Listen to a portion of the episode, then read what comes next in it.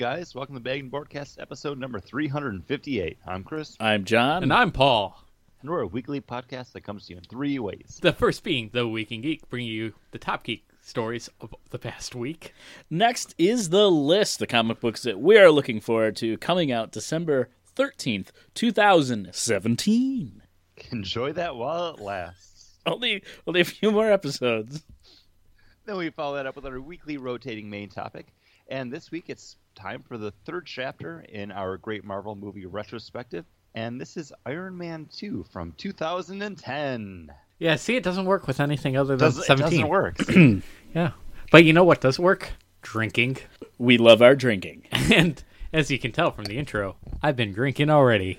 And uh, right now, we're drink- John and I are drinking uh, from Voodoo Brewery. Yes, the same Voodoo Brewery that brought us our Wow, you last. guys have been drinking them for a full week now. Yeah. Uh, you know, seven days without Voodoo Brewery makes one week. This is Voodoo Brew's HTP, originally going to be called Hail to the Penn, Penn State, the Nittany Lions.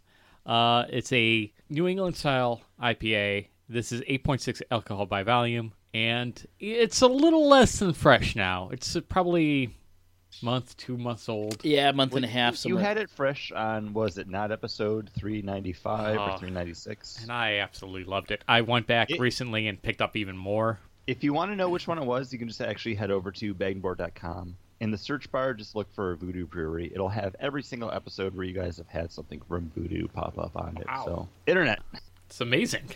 It's like Google's doing search. It's does great. its job. so much better than Yahoo. Looking up things by category. Silly. This was originally going to be called Hail to Penn.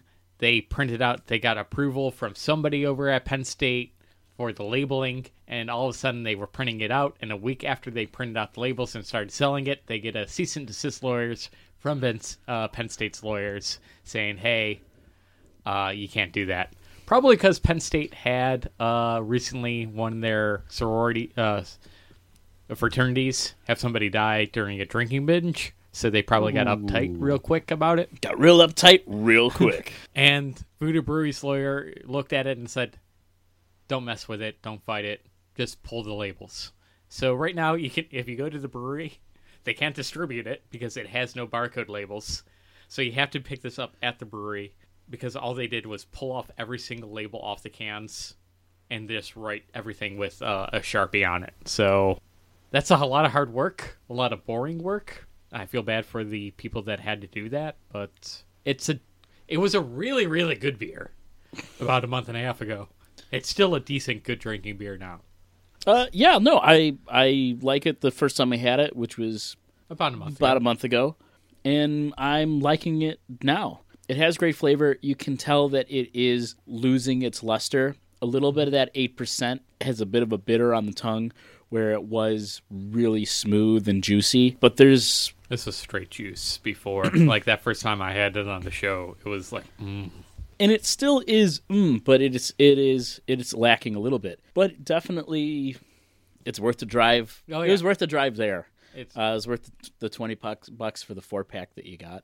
Mm-hmm. Um, no, it's it's still good, but it's not as winning of a team as it was. if you're ever ever wondering what Usher is saying "Oh my God" to, about, it's because he had a sip of this before he started singing. Okay, You know the song? I thought you were talking like a movie Usher. no, no, Usher, the R and B star. You may know him as Ursher from the, the hit song Yeah, featuring Ludacris and Lil Jon. Oh, Uh oh, oh, oh, oh, oh, oh, oh, oh, oh. Anyways, I have a beer too, and Does it make you I- say "Oh my God"? It strangely doesn't. It's not bad, but uh, I find it a little bit lacking. And this is coming from Clown Shoes Beer, and this is their Breakfast Feast Imperial Stout. And this is a combination of three of their other beers: the barrel aged Undead Party Crasher, Blaecorn Unidragon, and a experimental new stout, which has gone unnamed. Blended together with cold brew coffee from Barrington Roasting Company, and then uh, then bottled. It's not bad. You get a lot of that dark coffee, a little bit of chocolate on it, but the blending of all the beers with that third one and then the coffee has kind of stripped away everything that I really enjoyed from the uh, uh, Blaecorn Unidragon and then the Undead Party Crasher. I will still drink this, but I forget how much the bomber bottle of this was. I would kind of rather save that money for a different clown shoes beer or something else that's been barrel aged. It's a little bit of a letdown, honestly. And it's not bad. It's just it doesn't live up to what I expected from the pedigree of those other beers and and clown shoes on its own. It's few and far in between that I've been let down by a clown shoes barrel aged bomber or bomber from them. But I mean it it like any brewery it'll happen. And uh, it just always stinks when um, it's one that you've spent a good amount of money on that you're like, It was, oh. it was probably at least like fourteen dollars, like And, maybe a uh, little bit more. Yeah, it always just sucks when you're like, ah, could have been better. Yeah, it's it's not bad, but I rather would have picked up a bottle of the Blaecorn Unidragon than this, because and that like that Russian Imperial like really really pops out on it. Uh, yeah, the combination of beers they just kind of become muddied, and I think the last thing that I had on the show that was a blended beer was from the brewery with I can't remember the name of it, but it was the like the mischief. Uh, I'm blanking out now, but That's- yeah, you can find it show notes. Just look for stuff from the brewery that I had recently. You'll was- find it. That was fantastic. That was absolute heaven. That was, I think, the perfect melding of, of beers and just showed what it could be if you blend stuff together. This, it gets a little bit muddied. Eh, that's too bad. And some things, and sometimes things get muddied in the news. Yeah. So, uh, a very light week of news. In fact, nothing that we really are that excited about to talk about. So, uh, and we want to get into our main topic in our book so much. We're just going to skip the news this week and get right into the list, I think, right? Yeah. So, Sure, what, why not? Yeah. I'm, I'm okay with that. December, December 13th, 2017. Chris, what are you looking forward to? I'm looking forward to annual holiday special coming out. What? And I, I know. Well, you picked the DC one last week. Uh, I'm looking at to coming up from Image Comics. This is actually the Wicked and the Divine Crystal number one. Uh, this is all written by uh, writer Kieran Gillen. A bunch of different artists all handling uh, the art on this. It's almost like it's going to be like an anthology of the different characters that you've seen in the Wicked and the Divine popping up. Kind of in their earlier days, whether it's them actually as humans or like their first like Christmas as gods. I don't know. We'll see. Uh, but yeah, Christmas annual telling the tale of gods uh, at Christmas. It, it should be fun. And if it's not fun, it will be because it wasn't meant to be, and it will be kind of gut wrenching because that's what Kieran Gillen does well. oh, gut wrenching Christmas. And My dad- something. oh, go oh, no, go ahead. Uh, my dad always hates uh, uh you know the song about uh and tell scary ghost stories of Christmases long long ago. My dad hates that line because he's like, no, Christmas shouldn't be a. He he understands that a Christmas Carol is a thing, but cr- scary ghost stories of Christmases long long ago. That's not what Christmas is about. He hates that line in that song. He likes that song other than that Scary Ghost line. Stories is, I didn't get a Nintendo. Hey guys, I finally figured it out. It was Beg to Board episode number 350 when I had the Melange number three. Oh, hey. I did it. You did it. Thanks. Thanks, bagtoboard.com. Uh, I agree with my dad. That's all I'm saying. I like Mr. Miracle, and number five is coming out, and I'm So happy Christ- about it. so Christmassy. So Christmassy. Uh, I've been really enjoying Tom King's Mr. Miracle. Um, every time, blown away by how good the book is and where it's going, and liking it every every time. And there's just I don't know. I don't want to give anything away to anyone who's not reading it or the people who I'm going to make read it when this is done, and we'll read it in a trade and policy. But it is um, Just call me every once in a while just to see how I'm doing while I'm reading it. fantastic. I'll make you read it in front of me. Yeah, yeah, something like that. Like, Paul, check in after every issue. We'll go to a strip club and you can watch a stripper and read this book. Just that first issue is even more depressing. it is depressing. Only that first issue where he commits, su- you know, tries to commit suicide is the only time that is really Relevant? relevant. I mean, they bring it up and they talk about it, but it's the book is so much more than that. Mhm. And I think you're weirdly dwelling on one little aspect of the book. It was the main focus. It's a big aspect. It opens up on the book, and they talk about it throughout. Yeah, and they still they do continue to talk about it, but it's not like it. I don't know. Okay. You got to read the rest of the book. It's I, great. yeah, I gotta read the rest of the book. It's I think you're getting Issue s- five. Issue five. You're getting stuck on one little part. Issue, is issue six? The, is this a pen? Ultimate? No, No. it's um, I forget eight- how many it is, but it's it's a good amount. It's a good amount. Yeah. All of it good. Uh, so far, it's been gr- it's been of it fantastic. You know what's fantastic? Fantastic Four. Yes. Hey, who's on your shirt, Paul? The Fantastic Four. Oh, I didn't know he was wearing a Fantastic Four Yeah. shirt too. That's Mr. Fantastic. That's the thing. That's Sue Storm, and that's uh Silver Surfer. No, Johnny Storm, the Human Torch. Come on. And who's on the cover of the book that I'm looking forward to? Marvel Two-in-One, uh, number one. Silver Surfer. No, it's the thing, and the Human Torch, and uh, apparently this is the reintroduction of the Fantastic Four into the Marvel universe. What we've all been waiting for, Eh, all we, meaning me. Uh, I think this is the thing and Johnny working together to try to find the rest of the group. Yeah, and I'm I'm excited. A buddy, a buddy cop, a buddy, buddy travel movie. It's Hutch. It's uh planes, trains, and automobiles. It's Hutch. Hutch was a travel movie, right? Dutch. Dutch, yeah, the guy with the hockey bag. Yeah, Yeah, I haven't seen it That's- since. that's called forever. Dutch. Oh, Dutch. I haven't seen it in years. I try to watch it every bad? year. Is it good? It's fun. It's not great. Is it as good as Slapstick? Slapshot? No. Yeah, nothing's as good. Well, as that's hockey, but it's all about hockey. Yeah, I like hockey. Is it as good as the Goon? Probably I like it better than the Goon. Did you see the Goon hockey movie? Yeah, Oh, I like it quite a bit. it's good. Mhm. Did you see the sequel? No, not yet. That's okay because we got a dramatic reading to do. okay. Anyways, this is the Fantastic Four, uh, Johnny and the Thing looking for the other two. So I'm excited. We got a dramatic reading to do, which means we got to get uh, a special guest. If I can do it right that. One. I heard Yeah. there. Oh, she doesn't know what to do. This is going to lead you in. Chris has got a. a uh, I can't hear Chris. you have to point and let her know. She's not on headphones. I wasn't on headphones, so they just said three, two, one, go. no, I said three, two, one. Okay. Chris, go ahead. Okay, well, I have to introduce it and then she's to go. I don't know what's happening in the studio. Yeah. You prepared?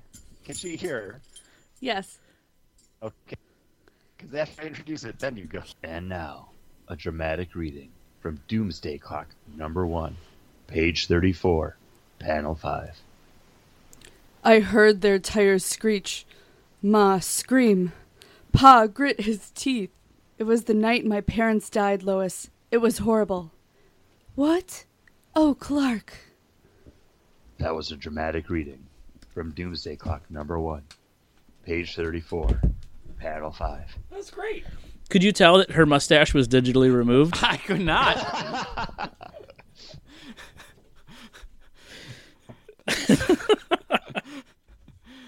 Uh, Good joke. You know what's better than digitally removing things? Practical effects. Yes. And we get a lot of great practical effects in uh, the movie we're reviewing, which is Iron Man number two. Yeah. Or, or just Iron Man 2, right? Yes, Iron. Uh, and the third part of a great Marvel movie retrospective. Go back our current where the universe had the day which back 2000 with the tens. Iron Man number is the third part of the MCU and also the third part of what later became known as Phase. Uh, so we're sitting. This is our very first sequel. It's a qu- it's a quick sequel though too because we have not gotten. So the thing is with Iron Man two, I'm still super surprised when I go back now to realize that this came out before Captain America: The First Avenger and also the first Thor movie. Like if I were to go back and actually put these in order myself, I would put the this in between Captain America: First Avenger and Thor. Like uh, because they mentioned the Hammerfall. Is it? Oh, it's man. in it's in the stinger. it's in the Yeah, stinger. That's the very end. That's the post credit scene with Thor's Yeah. hammer falling. So I would put it. in it. the lead up to the next one. So I would put it there because you see Captain America's shield as a teaser for Captain America, but I'd rather have that as a callback to Captain America First Avenger. So I would put it in between those two. Point think that doesn't work because that's them building the shield, or in the lead up to shield that Captain America would have heading into Avengers, but it lets you know that Captain America is coming.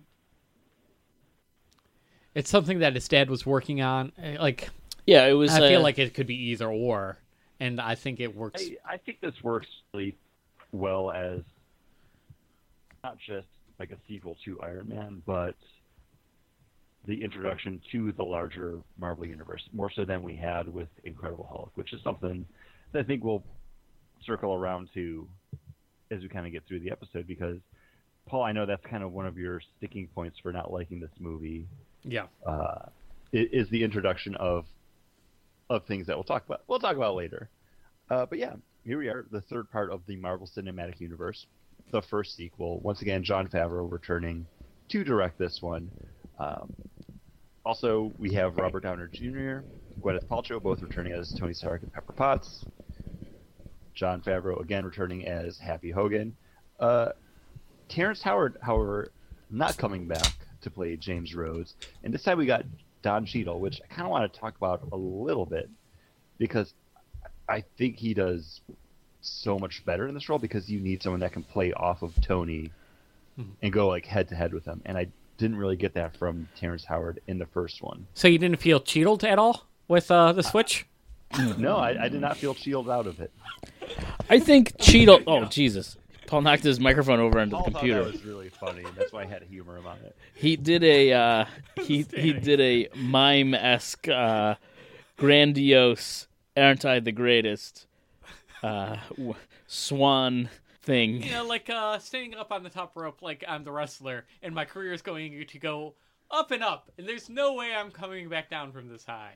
I think Don Cheadle is given more to do in this than we got from. Answering their phone, Terrence Howard, Yes, because that's all he did. Terrence Howard had the line of "I'm going to have to do this in the next movie," and then not be in the next movie. And this is something that I didn't until I started doing the research in the lead up to this episode, where Terrence Howard was actually the first actor cast in Iron Man 1. And it was him talking to Jon Favreau that was like, hey, I'm friends with Robert Downey Jr., you should totally get him to do this. Terrence Howard is basically what brought Robert Downey Jr. on board for this. And as the first actor cast, he was actually the one that was paid the most for his appearance.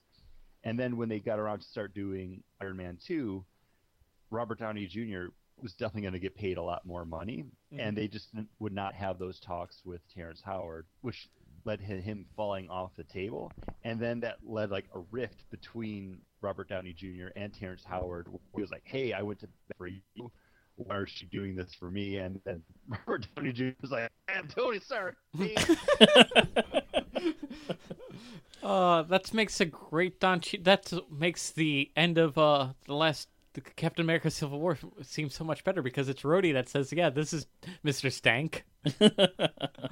works works on so many levels. I don't mind. To the Marvel Cinematic Universe benefit. It's the first time, and we know we're going to see it in the future, where these characters are going to be recast. Like because Iron Man can't always be Robert Downey Jr.'s in his fifties, and that's probably talk for a future episode with having to recast some of these characters if they're going to come back. I, I don't. Well, I think at this point they're at the mark where they might not have to recast them because they can just direct the characters off to be someone else. Right, like It, Bucky's. it happens in the comic books all the time. Exactly, like mm-hmm. with Captain America, you can have him come Bucky. Like Bucky can step into that role. We can do the same thing with Iron Man. Like as much as Tony Stark is Iron Man, they had a whole movie about that that we'll be talking about later. Do do we need to have Tony in the role, or would it be something more interesting to have someone else stepping into it? Whether they go like the Riri Williams route or or someone else. And I think that's what Marvel Comics is kind of doing. They're testing the waters with like, who can we make? Who's the next cool kid to be Tony Stark or uh, Iron Man? Robert Downey Jr. Again in this movie, this is him. I think the major we're faced with two villains here: uh, Justin Hammer and also Whiplash. But I think the main villain is Tony Stark himself, facing his more uh, mortality. This is, I think, what's great about this movie is they bring in a lot of this stuff from Demon in a Bottle without directly doing Demon in the Bottle because it's him. Because we'll see it later on, especially in Age of Ultron, where it's him facing his legacy, what he's leaving behind. We saw it a little bit in the first movie with him being like, "No, I can't leave a legacy of just mass destruction anymore." Like he faces in the first movie, he faces his mortality in that cave, and he emerges as something greater. This is now him out of the cave, faces his mortality again, and falling into the pit.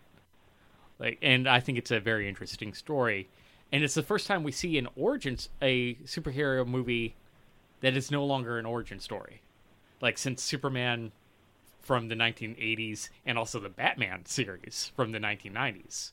Like this is the first superhero comic book movie that we get that's not an origin film.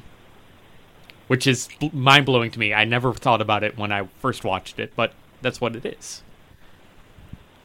Uh, yeah, and I, uh, it, it's I think the the tie-in with him being uh, poisoned by what is keeping him alive uh, is a good turn for like the demon in the bottle, where it is he's the. Mm-hmm. It's the only thing yeah. keeping him going Alcoholic. is that alcohol, but it's also killing him. It's also you know. Yeah. Uh, so I think it's actually a better. I think it's a better turn that that it's what's keeping him alive is killing him, and it's, it's a more heroic kind of turn. It's that thing though of like uh, you just need to create a new element, and then he has to create a new element to create. And that I think that goes to the whole legacy thing. That when Paul you said that word, that was kind of what I came into and out of this movie on rewatching. Mm-hmm. With his no, this focuses more on the legacy. Like this is him learning from not just his mistakes, but picking up like the trail from what his father had left with him. And yeah, it gets very Deus Ex Machina y, where it's like, no, like I laid the groundwork for this new element. You just need to finish it. It's it's cheesy and it it doesn't have to happen.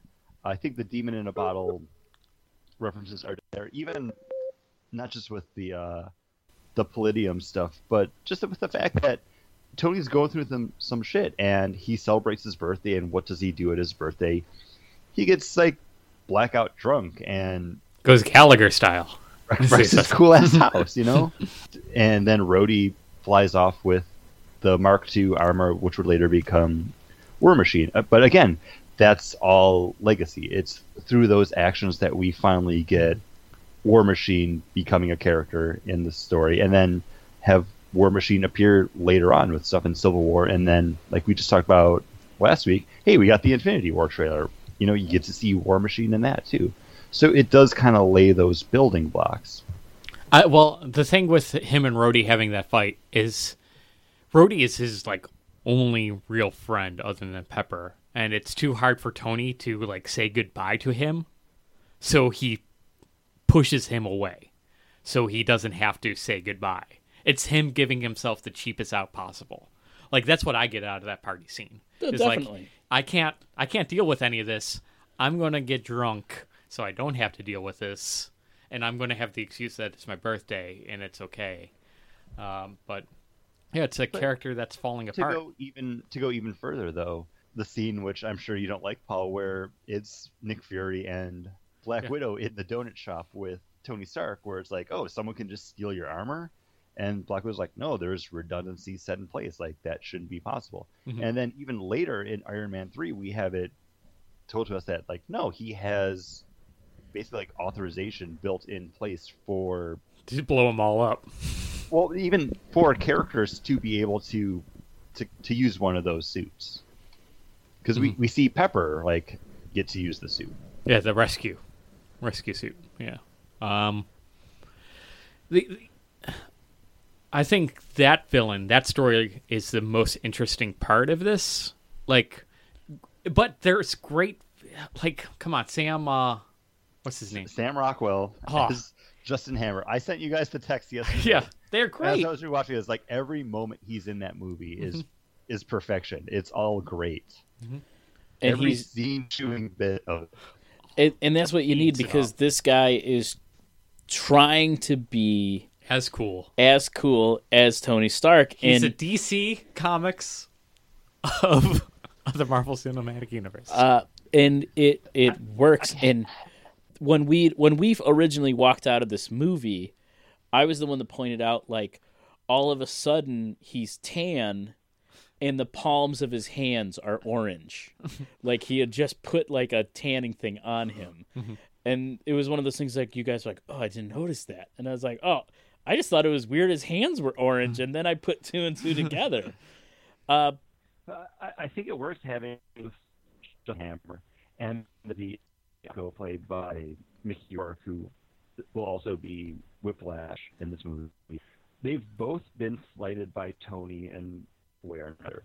Justin Hammer feels like oppressed by him in like the public uh in the public arena because like he, he's based he's the biggest Tony Stark fanboy in the world and he wants to be him but he can never accomplish that. And meanwhile, you have Vanko in the background knowing that, like, going back to the legacy is like our fathers worked together on this arc reactor project. Uh, my dad wanted to use this to get rich. Your dad cut him out, but because of that, our legacy has been ruined. While your legacy has thrived and basically fulfilled what we wanted. So to have the two of them kind of join up together, it makes sense because Tony's kind of the sticking point for both of these characters. They both should be living in that same realm that Tony Stark is in, but he's just he's not sharing that limelight. Uh, yeah, and I think the two the two characters work good as villains. One trying to use the other as a pawn, and the one using the other as the pawn. Uh, because he's definitely using Justin Hammer to fulfill his his prophecy. He's using him to get out of jail, to get his um, to get the money to make this drone army that he can control, to then create his uh, his own suit to fight against uh, Iron Man with. Um, and I think there's elements of this movie that work really, really, really well. And then there was this other side that feels like it was shoehorned in that breaks up the movie and slows it down. The stuff Okay. with the stuff with sh- the stuff with Shield, Yeah. I think really slows the movie down. And Now it- that's that's something that I definitely wanted to talk about because I know That's Paul, my issue with it. You are not Mhm. a fan of it. Yeah, because it's no longer telling that story. It's trying to tell another story within a story. that doesn't even that will have no effect on this one.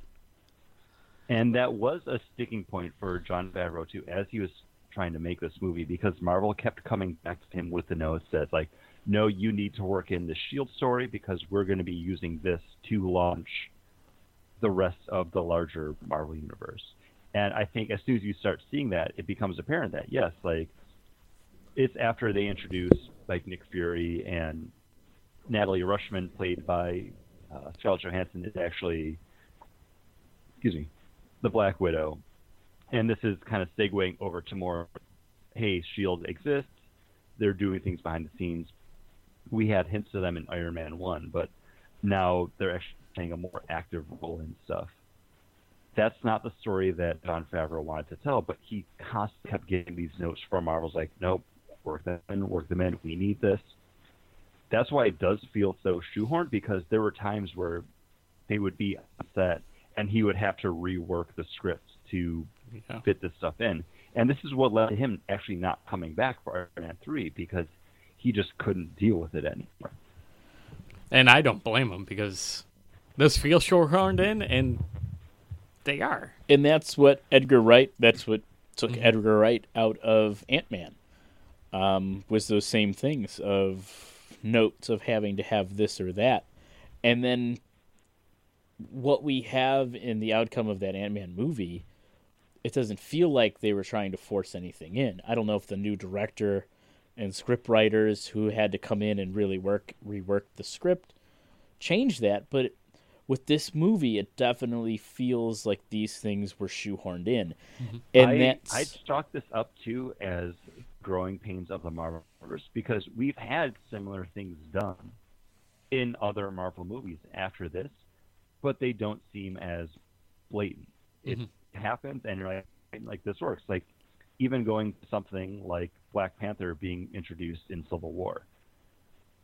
Yeah, but he's you're a getting your you're getting your origin story for this character, it's being told alongside the story, and I feel like it was a lesson that they kind of had to learn by doing it this way in Iron Man Two, so as not to derail things later on down the line. Because if it had happened in Avengers, where they're like, okay, now let's try to throw all this stuff together, if it had been another layer on top of everything else, I think it would have been to the detriment of that movie. And, And I, for the most part, Iron Man 2, it, it still works as a solid standalone superhero movie, except for that like three minutes in like the back quarter of it where you now have Black Widow taking apart people at Hammer while Happy's punching dudes in the in the uh, in the hallway. It, it's a lot of payoff. It just not not the best done but it, it still got us there. And I think they came out of this being like, okay, you know what? We now know we have to pace things in better. So I can't fault this movie for kind of being that growing pain. Uh, I mean, and even if you think like Thor, where Thor breaks into Shield, and you have the introduction of Hawkeye, feels more organic than what we got in Iron Man Two. Now, I, I'm I'm really glad you mentioned that because if they hadn't done all the Shield introduction in Iron Man Two, would you have preferred they do it in the middle of Thor like they did with him going to get his hammer, or would you have wanted them to try to work it into Captain America after they did all the the flashback stuff with him during World War One? Because there's really nowhere that I think it works in organically. well, they organically worked in Shield in the first Iron Man movie. Like, hey, Did, but did they? It was special- literally just Coulson coming up and being like, "Hey, I want to talk to you about something," and then that's it. no, and then they break in They and they're at the final site. Shield. They don't introduce Shield. They they mention it. Yeah, but uh, here's the the thing is too is like in this movie, you could have just Scarlett Johansson as that secretary, and then mm-hmm. without having the Nick Fury, you know, your armor got stolen, you need to go get it, scene and and that stuff, and you could just have Scarlett Johansson start coming on to like Happy because she's been following all this and then have just a moment in a limo where they're driving like where am i driving you? Listen i'm an agent of shield we need to do this and then break in. I, I feel i get exactly where you're coming from chris and i i do agree you need to have this growing pain. You did need to have this to help introduce shield throughout the rest of this marvel universe. I think a little bit is us coming from the fact that we're in Yeah. we're in this comic book world where we didn't need that but yes this world did need it but i think it could have been tweaked a little bit better to work to the benefit of the movie The tweak is because it's the one-two punch that you were complaining about before, the Deus Ex Machina of the dad coming in, being drunk, and be like, "Hey, I was working on this thing. I just don't have the technology to create it." And Tony Stark being like, "You've been dead for blah blah blah years, and you're still taking me to school." Like, Which I, I do want to give a shout out to uh, John Slattery as Walt Disney. I mean, uh, as Howard Stark. My bad. Um, because again, Legacy, we get to see him repeatedly. Well, not his version of the character. but We do get to see Howard Stark more throughout the years in Captain America, and then later over on the TV side of things with Agent Carter. uh, but not John Slattery in Agent Carter, is he? No No, not anymore. Uh, he plays the older Mhm. Howard Stark, so we see him again in uh, Civil War when Tony's having his Yeah, yeah. Flashback multi-billion-dollar flashback scene. Mhm. uh, at M&T. Yeah, Uh, yeah, I think it's it's it, the two scenes. That's he goes under house. The Shield puts him under house arrest to make him watch these home videos that g- give him the thing for uh, pl- uh, Palladium. And I think if they were able to just not like it's that middle section there, if they were able to rework that script just a little bit here, massage it there, and get it more throughout instead of it's kind of like eating um like a hamburger or something and then just coming into the middle where it's uncooked. Like it's a raw piece of meat. And Yeah, like, and you just want to eat around. You just eat around the Eat the- around it. The the part. Yeah. And you're like, so it, it, man, it was a great burger, except the middle was uncooked. Like that's how I feel. Like everything, the Shield introduction and that Deus Ex Machina of the dad are right there in the middle, Yeah. Because the great and then the introduction of Peter Parker. Uh, apparently, every. I did want to mention that. I had that on my notes too. okay, sorry, it's another. No, that that's fine. it's That- later on, but it's another little chunk of just like a clove of garlic that was supposed to be minced, and it didn't get minced somehow, and he just bit it, and you're like, "What the fuck is this bitter piece of yeah. shit?" It's in my the mouth? it's the middle of your food being cold. Yeah. Outside's okay. Uh, because the the solid forms of this movie, if you take those away of Justin Hammer Mm-hmm. and Whiplash as the villains, uh, Tony and, And talking about Whiplash for a second, he was on the rise. Mickey Rourke was coming back, Oh, Yeah, right? That was, Mick- that was Mickey Rourke's like big comeback. It was this and the wrestler. The wrestler came out, then he comes in and this movie, and people are like, "Oh, he's back, Mickey Rourke." People are gonna think he's handsome again. Ugly son of a bitch, but somehow, like I remember going through the office and like the old like forty something, fifty something ladies were like, "Oh no, Mickey Rourke's still hot." Like, Ugh. ugh. Ew. he looks like he's constantly sucking on a lemon. There's some nostalgia there. There's some nostalgia glasses that you girls are wearing, and it's creeping me out. Yeah, P- Panic at Needle Park. Ooh.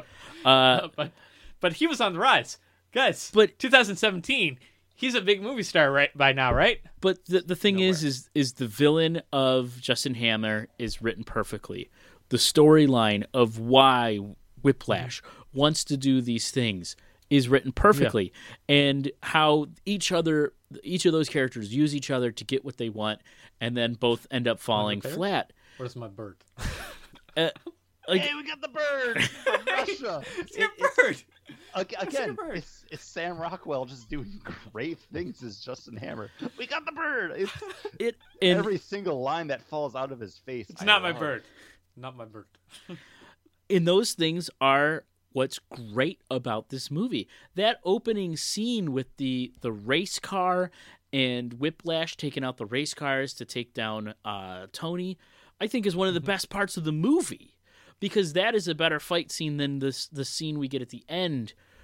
Uh, because it, I see. I The really Amazon enjoy the fight scene at them because I feel like that's our first ever big superhero team up that we've had Mhm. on the big screen. Yeah, granted, it's just War Machine and Iron Man, but up to this point, I don't think besides like the X Men movies, we've had like two different superheroes. Like, okay, here they are. They're coming together. They're putting aside their differences now, and they're they're coming to this common goal of defeating uh, Whiplash or Vanko, who's basically like set everybody up. my my only problem with that end fight scene is it's too quick. It's Yeah, like, oh, we fight robots, fight robots. Wait a second, duck, Bzzzt, killed all the robots, and then Whiplash comes and it's over like in thirty seconds. Like that fight between Whiplash and them isn't that? We dram- high five, super high five power. Yeah, Because it's laser beam Oh, high fives. I, I think at that point it's like, hey, here's the thing that drove the wedge between us before because Mhm. we did the thing where gauntlet to gauntlet blew up in our faces. Now we're gonna blow it up in his face. It, it's very comic book movie y, but Mhm. I, I I don't fault it. I just like John said, yeah, it's short. It's short, but unlike this beer, which is a sipper, uh, yes. Uh, let's. We're gonna get into our last beer that might we've been uh, board game after you had another beer. we've been sipping about.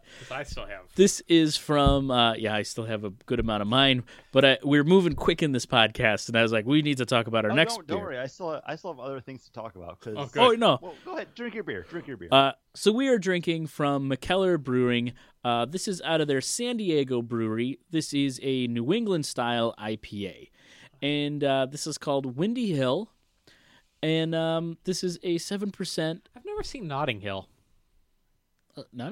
Neither yeah. have I. It's by the same I've seen it a couple times. Love Actually, uh, About Time, and uh, Notting Hill was his first, right? Who's? Uh, I don't know. The I thought- directors. Talk about Yeah, your yeah. beer. Uh, yeah. Why are you even? Fucking Paul. Windy Hill made me think of Notting Hill. Um, this is a. This is more like when we had. Giving us a name of the episode. and it's ugh, Paul. Uh, this is taken as kind of back to the New England style roots, calling this a New England IPA, because this is around the same kind of realm as when we had uh, Sip of Sunshine, where you can see that this, that was kind of the granddaddy of these New Englands that Paul and I have been really, really drinking, and this guy calling it a New England, it's it it does have that um, easy drinking, but you said it, it is a sipper. It's not as juicy as what you expect out of um, most New Englands, that really juiciness from the hops. Uh, yeah, Paul, I- the, I the. HT, like- I think the HTP is definitely a better better. beer. Um, but I think following the Windy Hill, having followed HTP, did it a disservice. Hmm. I think anything's gonna not taste as good after starting with an like a, a New England IPA. Um, but Windy Hill, I don't think it's bad. I don't think it's um, the best. Uh, obviously, Freddie Mercury is the best from Mikkeller, San Diego. that we had. Uh, we had. we- I didn't. Did I have Freddie Mercury? yeah, that was the growler we had when we Oh. recorded in the dining room. Yeah. Yeah. That's good. That was good. Uh, that was definitely the best from them that we've had. Um, this is a good contender, but it's not uh, not nearly as good as other. It's a contender, but it's kind of being at a pretender. yeah, That's the thing. That's the thing. That's a common saying. I know, but I hate you sometimes. Like that you said it. it's a contender, but it's kind of pretender. It's the thing. It's a thing that you said. It's the That only, it's a lot only, of people say. It's the only time I've ever heard that. It's But anyways- sports thing. Are they a contender or a pretender? That's like middle of the season. Would- I don't know sports. You watch Premier League? I have. No, I work Saturdays. You used and to now watch... I have soccer playing, but I don't have any sound in my beer shop. Ah, Anywho, Okay. uh, I think this is a um, it's a middle of the road New England. how much per four pack? Thirteen ninety nine for a four pack. Yeah, save your That's it's that's not a bad price. Yeah, but the thing is, like, it's not a bad price, but I would rather buy something that's four dollars cheaper and just salt and just you know in more even keel because this is like I would drink this or new school, like this or new school. I would get amount the same amount. it's got a maltiness to it. And, and the thing with New School is it's cheaper. Like uh, for a New School IPA, of course, from uh, Southern Tier Brewery, it's available in like 18 packs. It's silly. Uh, can't always buy it in a can, never buy it in a bottle. Um, It is Simcoe and Cascade hops, so th- I think I those- think those hops together might also be I'm not a contributing to this. Simcoe. Um, I like Cascade, but not Simcoe. I like Chinook. What happened to Chinook? Second week I'm asking. It's been in my mind for a whole week. it's been a whole week. whole week. Uh, Not just two hours. I would, granted, I would say, um, there are most beers that are a cheaper price point for a four pack that you can go after and get a good beer out of. But I don't think this was, this wasn't worth the money to spend to try it, because there's definitely people who like those hops that would love this beer. Um, and I would definitely get this again with a different hop variety. okay, yeah. I would try it again. I'd spend that thirteen ninety nine again. Yeah, 13, it's not a bad price. I have no idea what I spend at Voodoo when I buy it because are- I I mean, they they because have I'm to like- be between like because I'm like, okay, what do you ha- do? You still have HTP? Okay, get me that. Uh, yeah, get me another Canadian IPA. Uh, what else do you have? Oh, that's an IPA. Is it though? It's it's pork chop sandwich. That's an IPA. It doesn't taste like ham. Okay, give it to me. Uh, what else do you have on? Uh, and Hefeweizen. Okay, get that. And like that's how I order. Uh, and they're like, "Oh, we can do crawl. You can do crawlers." All right, what do you got? you know. Yeah. So and then they're like, "It's this much," and I'm like, "Oh, could I also get this and this?" And then I sp- I have another bill that I sign. I have no idea what I I per package. Hey, slap slapping those dollars out of your hand for for beers. Welcome to my life. it's like you know when you're when Yeah. you're there, I to, and you're to only me, there once a to month. me, like I I sell I sell beer, and looking at this price point for other things that I've spent money on, Mm-hmm. and I do see the price points and know them because I look at them every day. To me, this isn't bad for a four pack. Mm-hmm. This isn't a bad beer. This is an this is an okay drinking experience. The next time I have this, the next hop variety, it's it's a different beer. Right. It can be even better. and I like that it switches up the hop variety. Yeah. Um, thirteen ninety nine. But you understand what I'm saying? Oh, I understand what you're saying, but thirteen ninety nine is not. I mean, I have uh, This FIP. isn't- I have FIP that I bought from Big Ditch as a four pack, tall boys, that I spent sixteen ninety nine on, and it was nowhere near as good as this. So Yeah. I mean, Okay. Thirteen ninety nine, like an XBA. Like that's what we're kind of saying. Like Yeah. it's a different thing every time. If it was this each and every time, I would skip it. I would no. I Yeah, yeah, the only okay. time I would buy this again is a different hop variety. Okay. That's what I'm saying. I didn't realize, you know, me taking the first sips and drinking it. I'm like, yeah, you know what? I would I would skip this each and every time it came like it came available because it's no nimble giant. No, no, it, and it doesn't even compare to the H the, HTP. HTP. The HTP is more of a juicy. This is missing the juiciness, but I think that's coming from the hops. Cascade and Simcoe are not known for their juiciness. Yeah. Okay. Give me some Cascade and some Citra. Yeah, Cascade and Citra. uh, but Those that'll take us hops. that'll take us back into our main topic. Chris, where do you. we go? Let's let's eat some donuts. um, to kind of uh, circle back into things, I really feel that this is the movie that not just sets up Iron Man, but also the Marvel universe as a whole. Uh, we get some more of Agent Phil Coulson, played by Clark Gregg in this, who will become not just like a side character, but when we get to Avengers, an important character. He's he's the linchpin for that movie. Uh, we get more Paul Bettany as Jarvis. We'll later see him given form as uh, the Vision. Uh, but then, what you mentioned before, we get a little kid in an Iron Man mask. This is it's stupid. It it it isn't it isn't real. It's Yeah, just some is- bullshit. This is complete afterthought, but again, uh, the little kid in the Iron Man mask at the Stark Expo uh, has later been have revealed as a uh, young Peter Parker, which again it's it's shoehorned in, but I don't mind it. But then the fact that it's done completely as an afterthought. It, it doesn't bother me. It doesn't ruin the watching experience for me. But Though when I first walked out of the movie, that was the one scene I took an issue with because I'm like, there's no reason to put a little kid in danger like that. For what? Like what? We already know they're the bad guys. We Because- already know he's a hero. So what's the scene about? because they put a little kid in danger in the first movie, and that was a success. I hate it. well, like don't That's put kids not, in. that's not true. You Here's the don't thing put with kids me in danger and for no reason. The, uh, here's the thing with me and the kid, who later they revealed to be Peter Parker.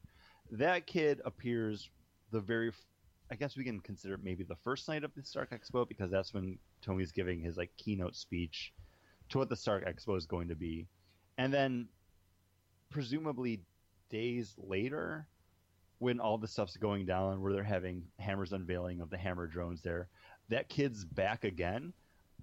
That Would- kid's and they back. really keep driving that kid back to the Stark Expo like daily to walk around the pavilions. and, no, he like- takes the subway. That kid's back on the escalator. Now, but here's the thing: at that point, that that kid's that kid's young, mm-hmm. Eight. and I don't have the Nine? official timeline of the Marvel Cinematic Universe in front of me. But if Tom Holland playing Peter Parker is in high school at that point, that kid 14, had to be like six. You're not letting that kid on the subway alone Well, no, to go Well, here's- a science expo. here's the thing: is he could be there uh, because his parents are there. If his parents are both scientists, or his father's a scientist, and that's where they're going to be, Mm-hmm. and Peter is interested in science, you would bring him there. You would have him come that, in. That could be, but The mom bringing him in every day after school to go visit this, and every day Or wanting bringing to. him there instead of school because actually you could probably learn a lot more there than you could. yeah, you could probably use that as an Especially- Let's. excuse. I, I want to put this out there. Having that kid wear that cool Iron Man mask is better than me in elementary school wearing denim jeans and a denim shirt almost every day to school because that's what Van Damme wore in one of his movies when he was playing a escape escaped prisoner. This hasn't happened in a long time, John. So appreciate it. But that I did that. I loved action movies. I loved Van Damme movies when I was a little kid. And in elementary school, uh, I forget what movie it I feel so was, sad for you that you. but I this. was like, uh, I'm gonna wear a denim shirt because I look like Van Damme. That's like a little kid mentality. That's a little. That's an eight year old kid wanting to wear yeah. a fucking denim shirt every day versus a kid wearing a cool Iron Man mask. Like, Or, or in reality, we circle back, uh, let the real world intrude on this. That was actually Jon Favreau's son Max having a cameo. Or the real world, which is whatever hand-me-downs I had from my, either my brother or from my older cousins.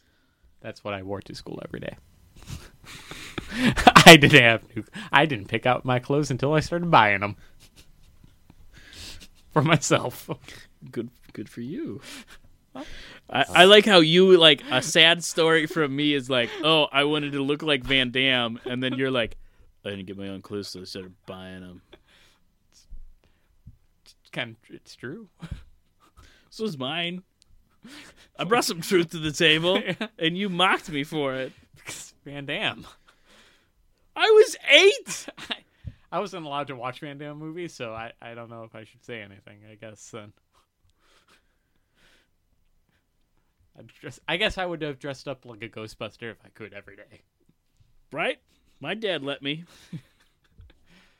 All right, back on so topic back on topic. Yeah, back to the topic. Thank you. Uh, other thing I want to mention coming out of this is we have our first look at Garry Shandling as Senator Stern. oh yeah, Uh, rest in peace, Garry Shandling. Uh, never liked the Larry Sanders show, but hey, you know what? I feel like you did some of your best work here. Comes off really as a foil to Tony Stark. You know, just a senator that wants to have that Iron Man tech available to everybody. But as it's revealed later on down the road in Captain America: Civil War, he's he is actually part of Hydra. Mm-hmm. he's just government interference messing with the free market yet again. and i But- like and, and later on down the road, it, it's definitely like no, like this dude's part of Hydra. Like Hydra would want that Yeah. technology mm-hmm. at least available to them where they can try to copycat it.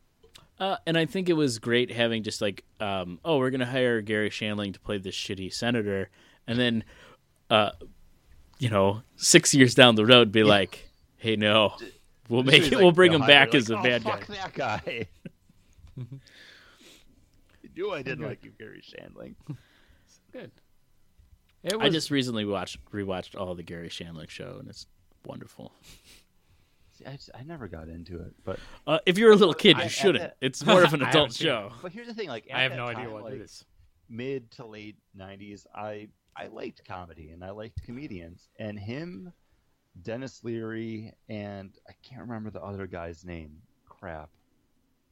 Dark hair. He had a beard. John.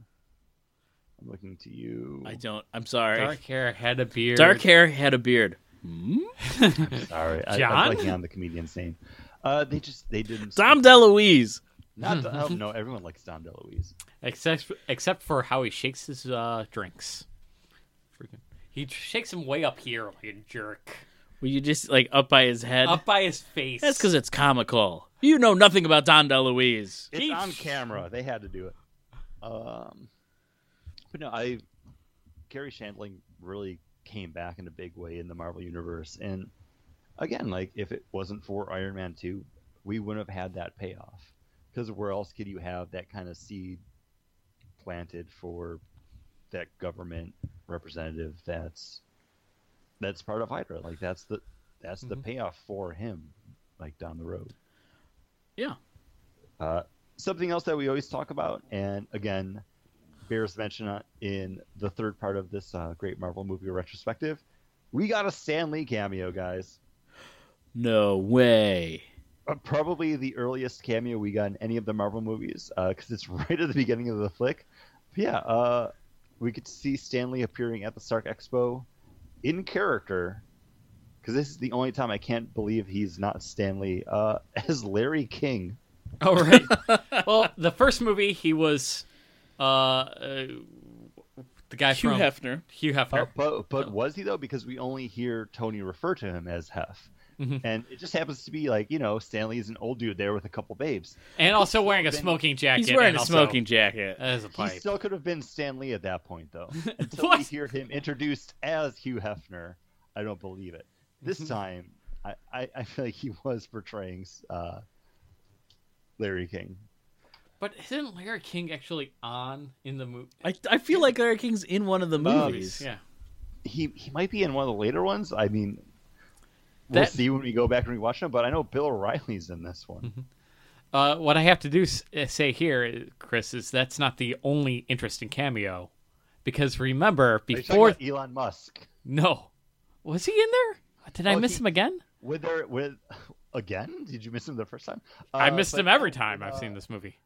When they're in Monaco for the Grand Prix, Mm-hmm. Elon Musk is sitting at the table next to like uh, Pepper Potts, like the Stark table. Oh, and then I'm gonna. Elon Musk comes up and is like, "Hey Tony, good to meet you. I have an idea for an electric jet." And then Stark's like, "Oh, email my people on it." Uh, I'm gonna have to. Darn it. Uh, because See, everybody Paul, says he. this is why I say every time we do these, you need to go back and rewatch the. I like, movies rewatched it this week and I you missed it. Elon, they they call him Elon. It's not even like they're playing it off like Yeah. someone else. Might have been doing Christmas cards during the Ooh, movie, but still. you need to actively watch these. Okay. Anyways, the one thing I was going to, the cameo I was going to mention was uh, Olivia Munn, because remember the the fan fervor leading up to this movie about her casting. Oh, she's going to be in Iron Man two. Oh, she's going to be Scarlet Witch. Who's she going to be? Is it? And then it's just like a weird. She's just the announcer for the just someone. the, the the race to begin. It's like nothing at all. But then she's Psylocke later on. And she's Psylocke, and and, she then ruins- Like, oh, why is she Psylocke? She ruins all of Chris's wet dreams. So you I- know, I, am not 100 percent married to this idea yet, but I think maybe at some point we should do like a great X Men movie retrospective because I haven't seen anything after X three, or no, fir- First Class. first class was we the want to see together, and Yeah. none of us could imagine anybody liking it, And then we found out we had friends that like. and the majority Uh, of people liked it. Apparently, The majority of people liked it, but I will have to say Greg has come around. He's come around to say, "No, you guys are right. That movie's shit. It is shit." Good, thank you, Greg.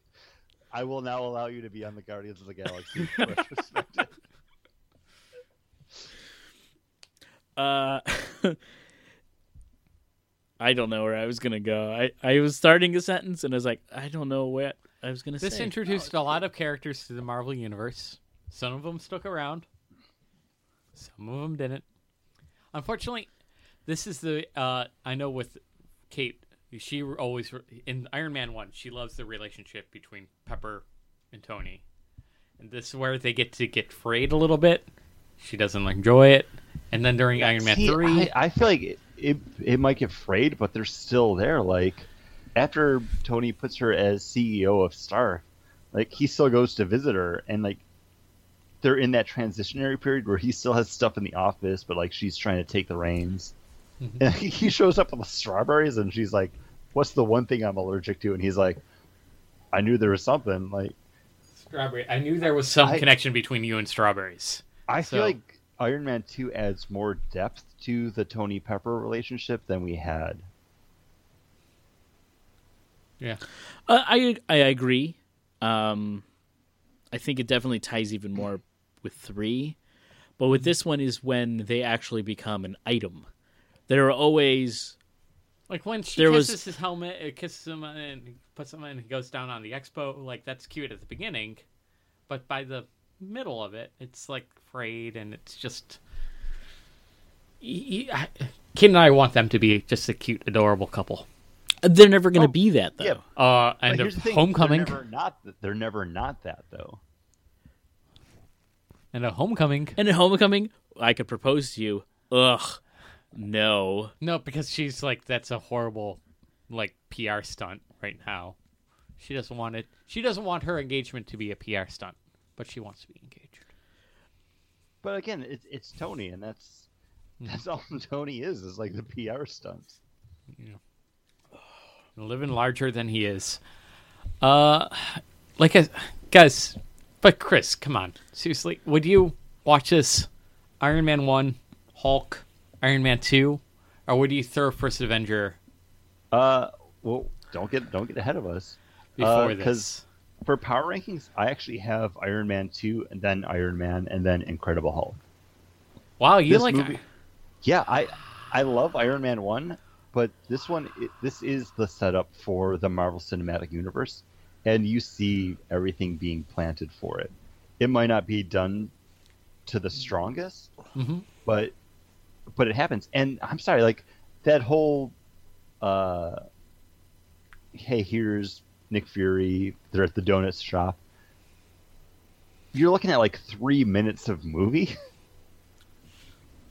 Seems like It's three hours of movies. It, but again, it's Yeah. it takes you out of it because it's at the point where you've had you've had Tony drunk at his party. He wakes up the next day, and then you have Nick Fury yelling at him, and it's an abrupt introduction to who Nick Fury is. Um, and to go back even further, Kevin Feige actually did a interview recently where he talked about that very first Nick Fury introduction at the end of Iron Man 1. And the whole reason that was done as a post credits thing is because they didn't want it to be intrusive to the movie. They wanted Mhm. to be that nod to the fans who would be like, "Oh, Nick Fury, he's talking about the Avengers." That's cool. They didn't want to put that into the movie to have it be a sticking point for people who weren't familiar with who he was or what he was talking about. So that's why they put it at the end of everything else. So for a lot of people, you still see it. People get up and leave during the credits, and you're like, "What the fuck? This is a Marvel movie. Like, don't you know? Like, you can expect like five more minutes of like of greatness during And- the credits and after." and everybody People leaving. Still leave. everybody leaving's like, what the fuck, guys? You can see it on YouTube right now. Like, why are you sitting around waiting for four minutes? I've already watched it before I showed up for this movie. Uh, I do want to say Yeah, this. Chris. Marvel origin story movies. What's what's your number one? Uh, origin story movies. I would say Guardians, Ooh. And then and then Iron Man. okay. So the fact that I have Iron Man is like my number five and Guardians is my number two or three. Okay, no, it, All right. Like, I- I, am trying not to think too far ahead. Yeah, Like, we, I'm we're only doing power Yeah, hey. Yeah. hey, hey! I, did- eh, I didn't- I didn't say. I didn't, I didn't- You said Guardians. Huh? You- we, we Uh, haven't gotten there yet. Is Greg here? I, I'm going I to don't do see the Greg. week to- here's the thing. I'm going to do the week to week power rankings for us just to see, like, because that's the whole thing. Like, think about these things as you watch them, as you talk about them, because the movie that you think is like, oh no, that's my number four favorite Marvel movie, it might change after you rewatch it and then think about like the movies that came after. But Well, yeah, Guardians is great, and I can't wait till we finally get to that point. I can't wait to have Greg on the show again. That's to be fun. Make sure he brings beer. I'll be there for it, whatever it is. I'll work What? it out. hey, Uh, that's a Magna Broadcast promise. But John, That's uh, gonna so- suck because Paul bought a new board that only has two mic jacks. Well, oh yeah, and I gave the Sure, other like- one to Steve Rosenberg. Uh, Rosenberg. Rosenberg. Rosenberg. I don't know his last name. I just give him shit. He gave me John, beer. your your power rankings Uh, for These three. for the For- movies. We watched for- three of them now. for these three, um, I think I, I the Iron Man one number Mhm. one. I Iron Man two, and then Incredible Hulk. Hulk. um, having rewatched that Hulk for this, it was one of those things that I just, I just don't ever want to do again. I did it for, I did it for us. I did it for the show. Because that villain's so bad. He's just not. good. Everything about that movie is bad. Uh, we talked. Tyler we talked bad. about it. I'd rather have Jennifer Connelly. Yeah, that's true. She's my number Yeah. four. Um, and the fact that th- half of this movie, the the parts that I really really love about this movie, seal the deal for me. And it is it's the the villains. It's Justin Hammer. Uh, Sam Sam Rockwell. I don't think gets enough credit for this. And if we were if we were going to talk, I don't know if we're going to talk about all the um those mini the Oh. Marvel mini The- the one episodes. shots. I actually thought about doing that once we kind of got to the midpoint of the uh, the cinematic any? universe, like watching all of the Marvel one shots because they're all on YouTube. Like you don't need to have the DVDs to watch them. well, he appears in Hail to the King, Oh. and he's in that prison scene, and It's really that's just, like one of my favorites. Spoilers. and and he's really he's really funny and really good in that because again, it's Sam Rockwell. He's great. Uh, and that's the next ti- that's the next and only time we see that character. Um, I wish we'd get. I wish he'd pop up again because it is a great character uh, and a great character actor doing doing him. Um, but because of those, that's why it's number two. I really enjoyed the whiplash scenes. Uh, granted, the fight scene at the end isn't um, as epic as that initial scene with Whiplash Yeah. when he's not in an iron suit and he's taking out cars and it's blowing up around him. Uh, but yeah, two out of, out of these three movies, Iron Man one, Iron Man two. Uh, before you go, Paul, I just want to say one of my favorite things about this, just in the research phase leading up to the episode, is that whole Justin Hammer, Sam Rockwell dancing thing. That's something that Sam Rockwell does on his own to get into character. And it was ad libbed on set when he's at the Stark Expo, like dances onto stage. That was just Sam Rockwell being like, okay, no, this is how he would get pumped up because that's how I, as an actor, get pumped up for my characters. Uh, he did a movie just recently. Oh, I can't think of the name Was of it it. Moon? Uh, the, the it- three the three billboards to somewhere. 'Cause No, that's just came out. Uh, it's called like Mr. Right, I think it's called.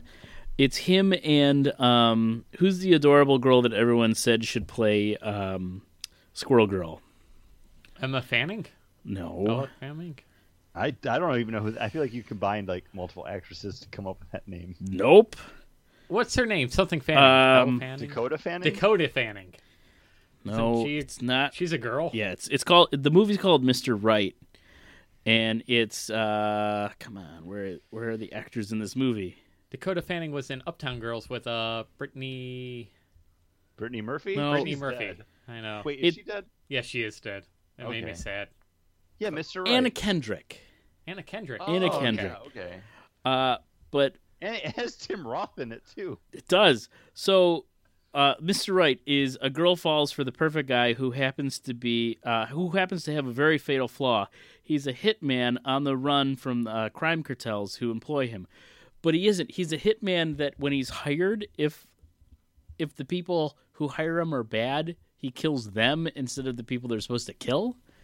So he's a hitman with a conscience, and it is a really great movie. But Sam Rockwell plays it he's very dancy in it and his action sequences almost seem like a like he's dancing and choreographed dance instead of instead of that it's really really i really like it i've watched it a couple times it's a fun Uh, movie This, this sounds really fun. Uh, it sounds like a weird mashup between uh, Shoot 'Em Up, uh, What's the one? Bill Nighy. Point Blank. Gr- Uh, Bill Nighy and uh and uh, oh uh, and that we- Rupert- that hit, hitman movie yeah i uh, don't remember Rupert Grint. And, i know what uh, movie you're talking about i can't think of it Uh, the girl that I think is very attractive that I can't think of right now. That was in uh, Adjustment Bureau. She had a bit role in uh, the Muppet, the newest Muppet. Well, not the Mo- Muppets Most Wanted, but Ooh, the other are you one. talking about Emily Blunt? Emily Blunt. Yes. Uh, also, fun fact: Emily Blunt was originally slated to appear as Black Widow in oh, this movie,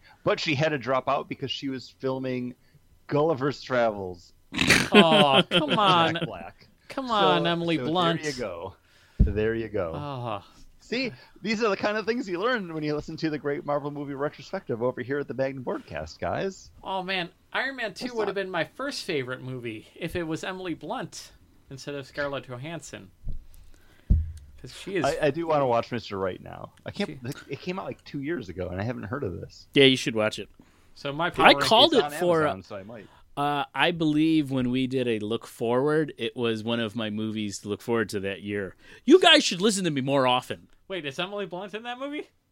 No, Then No, shut Anna your. Kendrick is. Anna Kendrick Oh, okay. is. Man, Kendrick's okay. It's good. The RZA's in it too. You mean the RZA? Yes, the RZA. He's really good Anyways, in it too. Paul, your power rankings. This Three movies. Same as John. It's uh, Iron Man, Iron Man Two, uh, the Incredible Hulk. The Incredible Hulk. It could have been so much better. Like I think they got that like that um, kind of tension there with the uh, wristband, the Fitbit, like with his heart rate. But you you do want to go see the Hulk, and I think that's the problem with every Hulk. Like you can't do a Hulk movie because of it. Wild Target, that's the name of the movie. 2010. With Rupert Grint and Mm-hmm. yeah, Bill Nighy. Bill Nighy is such a great actor. Yeah. And if you haven't seen About Time, uh, that- It's about go- time that you see it. It is. It is. It's it's a it'll pull at your heart pull at your heartstrings. It's one of my favorites. Uh, it's actually it has Rachel. Uh, it has Amy. Rachel McAdams. Rachel McAdams, not Amy Adams. Mm. Very this. different. Yeah. Very different, but I get them conf- their names confused. They're both. Rachel McAdams was in Mean Girls, right? Yes, Yeah, that's the one that I think is the most attractive. She's in Doctor Strange too. she is. Uh, we'll talk about that in like eight episodes. so you put this movie as number one, Chris? Uh, well, I don't put it as number one overall, but of the three we watched, I, I think when you watch them all as Marvel Cinematic Universe movies, I think this fits more into into what they are. It's It does its. Robert? It does a lot of service to the overall it does, and thing, it, it's but it, it's what Robert Downey Jr. learned on the set of Iron Man One, being like, okay, here's what I can do with this character because the the Iron Man and the Tony Stark that we get, I think, are so more based off of Iron Man Two than Iron Man One because yeah, he's still a smarmy jackass. You still like him in Iron Man One, but Iron Man Two, like, I feel like the character has been like solidified at this point. it's a little Marty McFly becoming very enraged about the word chicken. Where in Iron, like I said at the beginning of the episode or the review, where in uh, in Iron Man one, he comes out of the cave facing his moral, mortality and overcoming it, and then all of a sudden in Iron Man two, he's facing his Iron Man. Two, he's unstoppable. He's at the he's at the top of his game because he doesn't think anyone else can do anything better. No, no, but he's facing his mortality constantly, and he's w- worrying about his legacy yet again, and he's dying, and I, I feel like, and that's what leads, you know, with Iron Man three, with him going, it, you know, with him See, dealing I, with oh, going I, into the th- I think this is all talk for later because I Yep. feel like we don't get that Tony until Avengers and Iron Man three. and also Age of Ultron. Uh, all right, well, we'll be back with all those uh, Marvel movie retrospectives. Well, now I want to do them all in a row. Nope, We are out of beer. those are strictly to fill in gaps. those are We got- recording gaps. Christmas. To talk about holiday moving, holiday buying guides. Like- We haven't done that in like eight years. yeah, and look Very backs and comic book trading policies and But find us over on the Facebook. Uh, find us over on our website where Chris is doing some beautiful show notes, and you can comment over there as well as Facebook. Comment Facebook. on them. I'm tired of deleting Russian comments from people that are just trying to get us to go to phishing websites. Uh, find us over on wherever you listen to us. Please rate and review us. Sometimes it's difficult, I know that, but uh, we appreciate it and helps other people find our show. Uh, thank you all for listening. Let us know your thoughts on the Marvel Cinematic Universe. Do you, where do you place everything so far? Hey. you got three movies. You got three movies. Uh, rate them and put them up on uh, our website or on Facebook.